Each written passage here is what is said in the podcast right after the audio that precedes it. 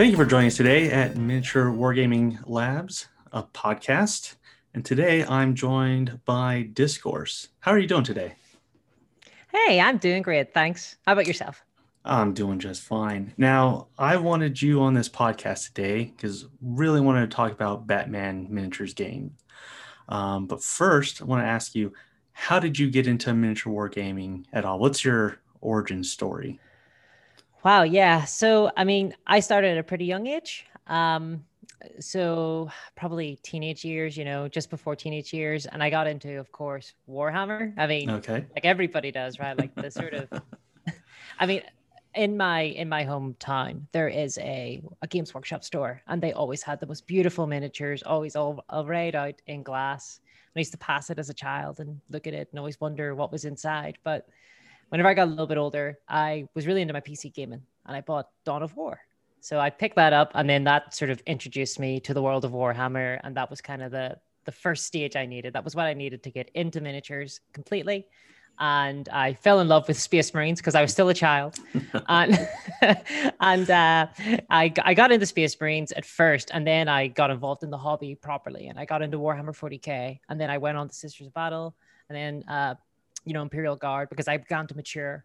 And so I fell out of Space Marines. Then I got into Warhammer Fantasy, right? So I was still in sort of a Games Workshop sort of place. There wasn't a lot of sort of like hobby stores around me. It was all Games Workshop sort of oriented. And then from there, actually, I ended up getting into tabletop role-playing. So I went from miniature wargaming into tabletop role-playing with Dark Heresy, which is sort of like the role-playing game for Warhammer. But then I went into university, and I kind of fell out of miniatures wargaming. I just didn't have enough money for it, really, to be honest. I couldn't afford it anymore. It was either that or going out, you know, on the weekends. And I chose the latter. So I fell out of that. I got really into my tabletop role playing because it was a lot cheaper. All you needed was a pen and paper, and away you could go. But then I got a little bit older, you know, and I sort of started getting the itch again. I started thinking about, you know, all the miniatures, kind of would go up and look at the old boxes of Imperial Guard and sort of start to want to get back into it. But by that stage, I sort of had kind of gotten a little bit bored with Warhammer, the kind of world. By this time, I mean, this is about 3 or 4 years ago, Warhammer Fantasy was dead. And I always had loved that sort of setting. Age of Sigmar was out, but it wasn't really quite the same for me. And 40K was okay, but I wasn't super interested anymore. I kind of gotten over that setting a little bit. I wanted to try something new. So I did, obviously, the next best thing. I got into Necromunda, right? Because that's kind of like the best part of 40K, in my opinion. And also, it's a skirmish-based game, so it doesn't require the same type of buy-in that maybe getting back into 40K, because I was looking at the prices of some of those Games Workshop models. I was like, ooh, maybe not for me. So I got into Necromunda, and that was really the sort of the new one, the 2017. Yeah, the new one. I'd never played the original. I've heard a lot of fun stories about it, but I got into the newest one with the Dark Uprising box, or the one before, the Hive War box. And I had a lot of fun with it. Basically, that completely reawakened me to miniature gaming. And now, since then, I got into Necromunda, and then I sort of started looking around, and I discovered Star Wars Legion as well. I've never been super interested in Star Wars, but I tried it out on Tabletop Simulator. Really enjoyed the mechanics of it. I actually really liked the mechanics. I wasn't super in love with the theme. I was like, right, I'm starting to Stormtroopers. Got into that. But that was sort of more like an army-based game again, and as the miniatures started to pile up, I was like, I need to find something here that's not as expensive, you know. And then I discovered, and I didn't know that it existed, I discovered the Batman Miniatures game, and I didn't know that there was a Batman Miniatures game. And I am not like the biggest Batman fan in the world, but I adored the animated series in the 90s when I was growing up. Like, that was a formative part of my childhood, and I found the Batman Miniatures game. Fell in love with the sculpts from Knight Models, just absolutely adored the style. I think this is probably around 2020 now at this stage, when the new starter box for the third edition of the Batman Miniatures game was coming out, the Back to Gotham box. And it came with this Batman crew and this Joker crew, and the models, the sculpts in them were just absolutely beautiful. And I basically went to my friends, I was like, did you know there's a Batman game? Why did I not know about this? I absolutely adore Batman animated series. So I bought that. And I tried to convince other people to get into it with me, but, everyone was like, I've never heard of it before. The reviews for it were sort of like a bit, at that stage, third edition had only just come out. So there wasn't a lot of information about the game online. And that was the first thing I did, right? I went to YouTube. I was like, Batman Miniatures Game review. And there was a couple of reviews, but it was really from someone who evidently had only sort of played a few games here and there, or maybe wasn't sort of super invested in that system. And I was like, okay, there's not a lot of information here. There's a couple of podcasts out there, but I love YouTube, right? Like, I want to watch the content. So that was cool. I got into the game, fell in love with the game. The pandemic hit, and Knight Models, the sort of like the company, the parent company of the Batman Miniatures game, they seem to be hit particularly hard, right? Like they're based out of Spain, so that was a pretty bad time for them. And I kept up with the game, I kept up with the system, fell absolutely in love with it. And 2021 rolled around, and I was like, right, there was no more content. It seemed like the sort of numbers had dropped down a little bit, and then I was like, I need to start putting some stuff out there, start getting some information out to people, because the amount of people that were coming on, the Reddit or on Facebook, and they were like, what is this game about? Like, I don't know anything. Like, who can I play? Like, what crews are there? Like, what factions can I play? And I was like, right, I need the help with this. And I suppose, long story short, that's where I started at Miniatures, and that's where I am now, I suppose, today. Well, I think I remember in War Games Illustrated, they were running full page ads. Knight Models was running full page ads of like, third edition is coming.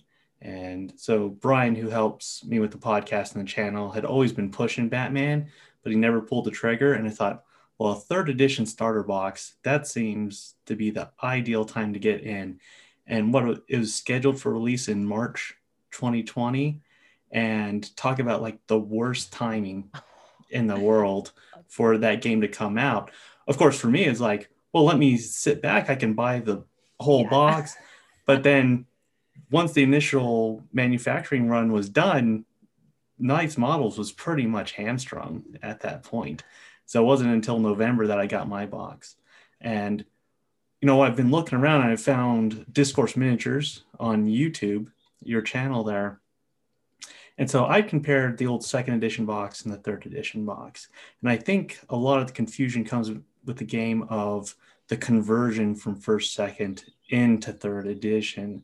So let's start base right here. If someone's out there and they're on a store shelf and they see the second edition box, which is the more movie based, you've got the original third edition box and the new third edition box. Which one do you think they should go with as like a new player into the game? Well, as a new player, if you can get the big third edition starter, the Back to Gotham box that you reviewed on your channel, I would say go for the third edition for both of those. But I really don't think that that's available anymore. And there was a new smaller box then released this year in 2021, just last month. And that has sort of a lot of content in it. It doesn't have as much as the older one, but it's a bit cheaper, right? It's cheaper to compensate for that. Honestly, between the sort of Dark Knight Rises starter box for the second edition and the third edition Back to Gotham box, it's no real contest. It's the third edition models. I'd really, really recommend that because it comes with the up-to-date rule book, right? And obviously the rules are online. You can get them online, but personally, for myself, I prefer to have the physical book there that I can read and reference. It has updated card as well. So I think some of the confusion comes with the second edition models. All of them are totally playable. Like, you can buy a second edition box and they're totally playable models.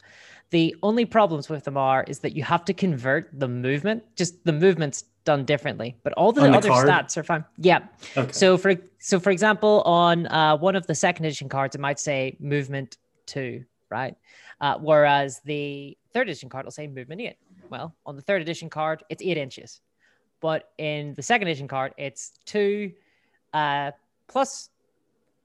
times 2 plus 4, I think is the calculation, right? There's a little calculation you need to do to convert the movement over. So that's confusing. Some of the traits have been errated as well in between second and third. So the language on those has changed as well. So that does mean that the second edition cards are a little bit less useful. But luckily, there is an app online that you can look up all of the characters, and it will give you all of the updated stats, all the updated. Okay, trends. So the app, so I can pull a second edition model. Like I've got a bunch of boxes in the cabinet, and so the app has the cards, because I think that was always a big question that I couldn't help people out with was, where's the updated card? Because sometimes online they were hard to find, or that particular model was updated. But you're saying the app that Knight Models put out has all the updated info? Well, as of right now, the app, the Knight Models, so Knight Models are producing their own in-house app for mobile phones. They haven't released that yet, though. As far as we know, it's being released soon. But there is a fan sort of maintained website that has all of the stats of all the models. It's got a compendium of all the traits. Literally, you just type in the character name into that website, and it will give you all the stats. It will list all the traits underneath it and what the traits do, and also the weapons and the traits for the weapons. So that was the first thing that I discovered that really helped me get into the game, because first of all, I mean, when I first started, I didn't even know what the traits did, like never mind going from second to third. I didn't know what, you know, I didn't know what anything meant.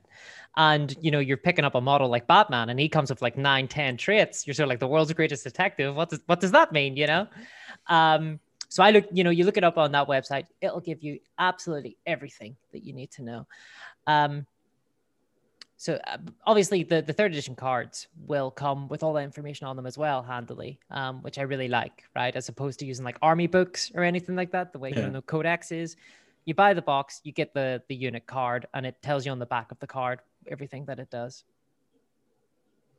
Now, I think watching your videos, the difference between the big third edition box and the second third edition box is they did change the rule book. I think you made a comment, now not in substance, but in layout and character.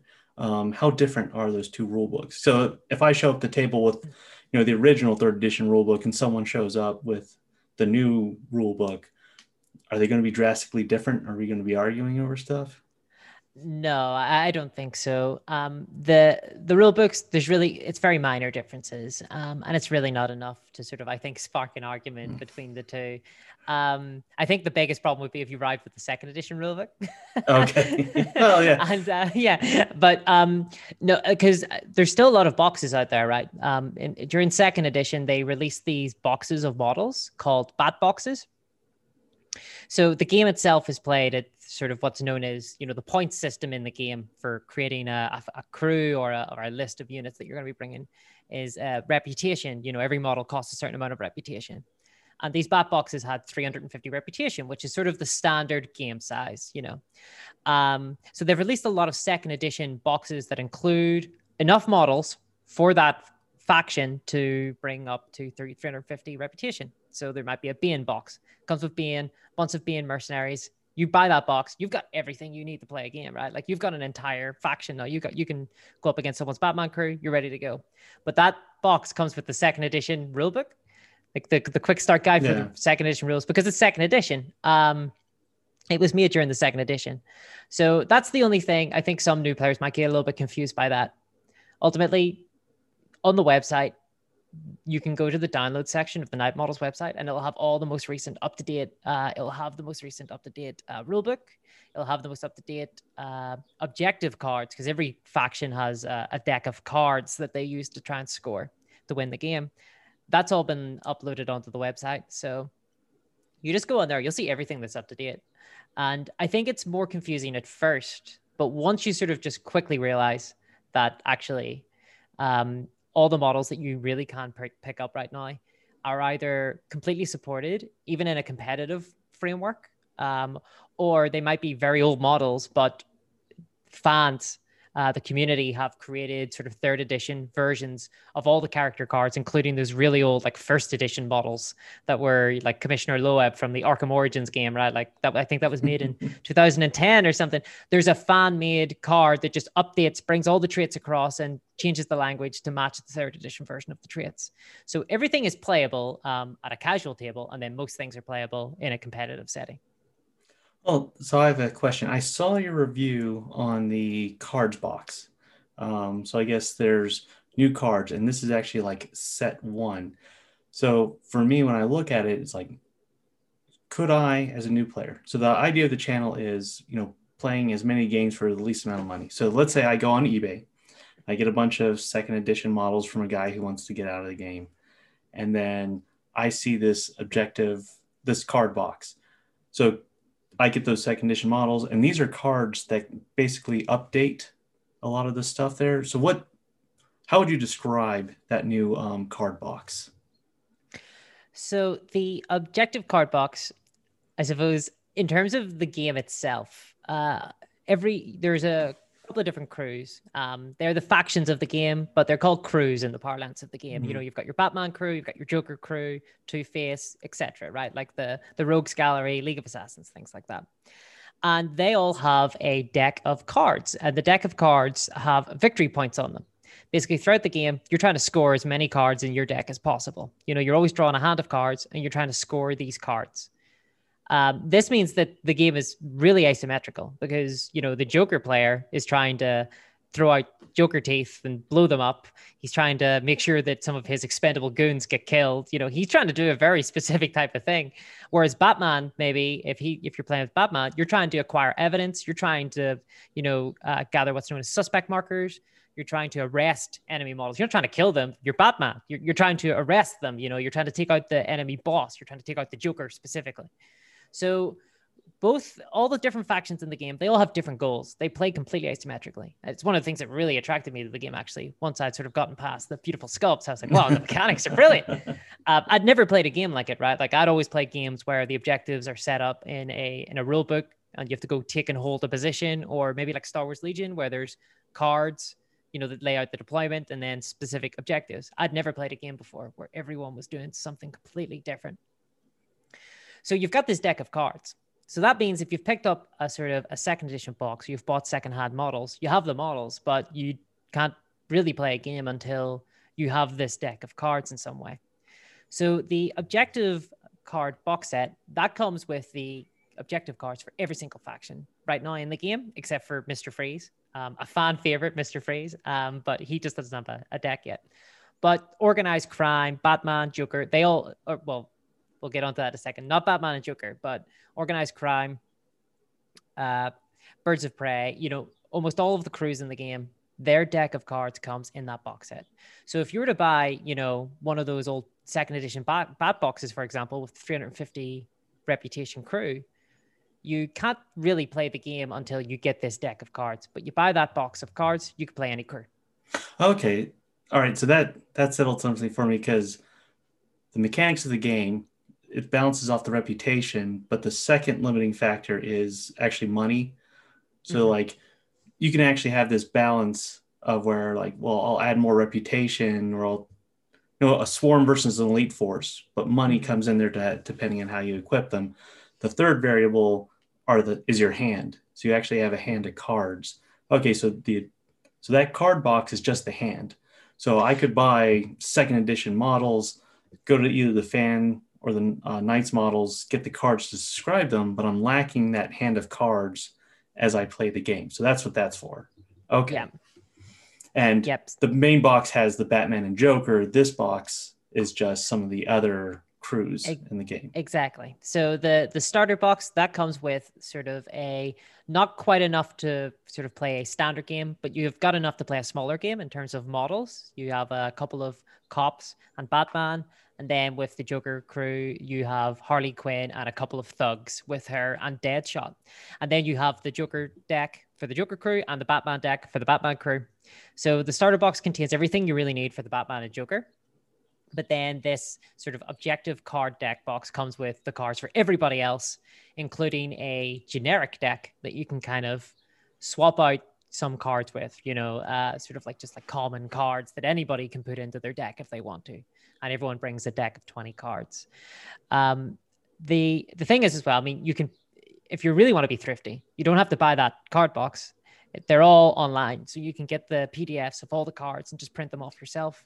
Okay. Put them, you know, on some old Magic the Gathering cards and some sleeves, and there you go, right? I mean, you've got the cards. So there are a lot of games that have that off. And so Brian deals Magic cards. So, mm-hmm. You know, you print it off, you take a land card, Yep. Put it in a card and you're good to go. It's like, there's plenty of land cards out there. Oh yeah, exactly. So one of the things that I compared in the second edition box and the third edition box was the terrain. And I liked the third edition box terrain. Now the Ferris wheel, that is a pain to store unless you want everyone in your household to know that you have a Joker Ferris wheel, because that thing is huge. But so I have my table set up now, so it's actually downstairs. But one of the things I liked about the third edition box is it was just little tiny stands, so you could scatter them anywhere, infinite arrangement. The second edition box was two giant buildings, so it's like, well, here's some giant buildings. But thinking about that, how much terrain do you actually need to play? So I've gone on eBay, I've bought my crew, I've downloaded my cards. What are the requirements for like a gaming space? Is this 2x2, 3x3? What's going on there? It's a 3x3 table, sort of kitchen sized. So it's thank goodness I already have that. Yeah. Yes. Exactly. Everybody does, right? And that's skirmish games. It's a sort of smaller game board. It's skirmish sized. In terms of terrain, really, you don't need too much. So there's a couple of things going on. The first is that cover in the game. There is a cover based system, but it's very, very simplistic. Basically, if any part of the base is covered at all, then they're in cover. So you don't need very much scatter terrain. You can, if you remember that older box, the third edition box with the Back to Gotham, it came with a lot of little like yellow sort of barricades. Yes. Yeah. Yeah. And they're as good as, chest high cover, right? Like so long as they cover a little bit of the base, then you've got complete cover there. So you don't need a lot of scatter terrain. In terms of the larger pieces of terrain, I agree with you. The sort of Joker Ferris, like fairground style terrain was awesome because it was a lot of line of sight blockers. It really breaks up the sort of battlefield, but there is a utility in having the larger buildings because there is a bit of verticality involved in the game. Like it plays very differently when you have a couple of buildings as opposed to none at all. And I like to mix it up, but definitely there are some models that benefit from having those larger sort of buildings. Like Batman, Batman, sort of Nightwing, those types of characters, the sort of masked vigilante style characters, they tend to come with like bat claws, right? And I think the Joker Ferris wheel is very tough to store. It's really hard to kind of find anywhere to put it. But I'll be honest, some of the funnest moments in the game that I've played have been with Deadshot on top of that Ferris wheel with a sniper rifle. I noticed his base fit in there, so it only seemed to make sense. They put this in here so Deadshot could sit up high and shoot down. Exactly. And he's got night vision goggles, so he can see through the nighttime in Gotham. And that means it's really a cat and mouse game where he's trying to snipe Batman and Batman's trying to back club up there and take him out, right? So... There is an element of verticality because Deadshot can sit up there and no one can really stop him except for maybe Batman or Gordon calling in a helicopter. But that type of gameplay, it's very much a part of the heart and soul of the game, is having this kind of urban environment to some extent. But that said, I mean, ultimately, you can get away with very flat boards, and I've played plenty of games with very flat boards. It will sort of favor some crews over others. So I think something we should mention here is I didn't pick up on it until you mentioned one of your channels there. Every game is played at night. So it is like the animated series where like they only come out at night there. So that's what makes Deadshot special, is that range of firearms is very limited.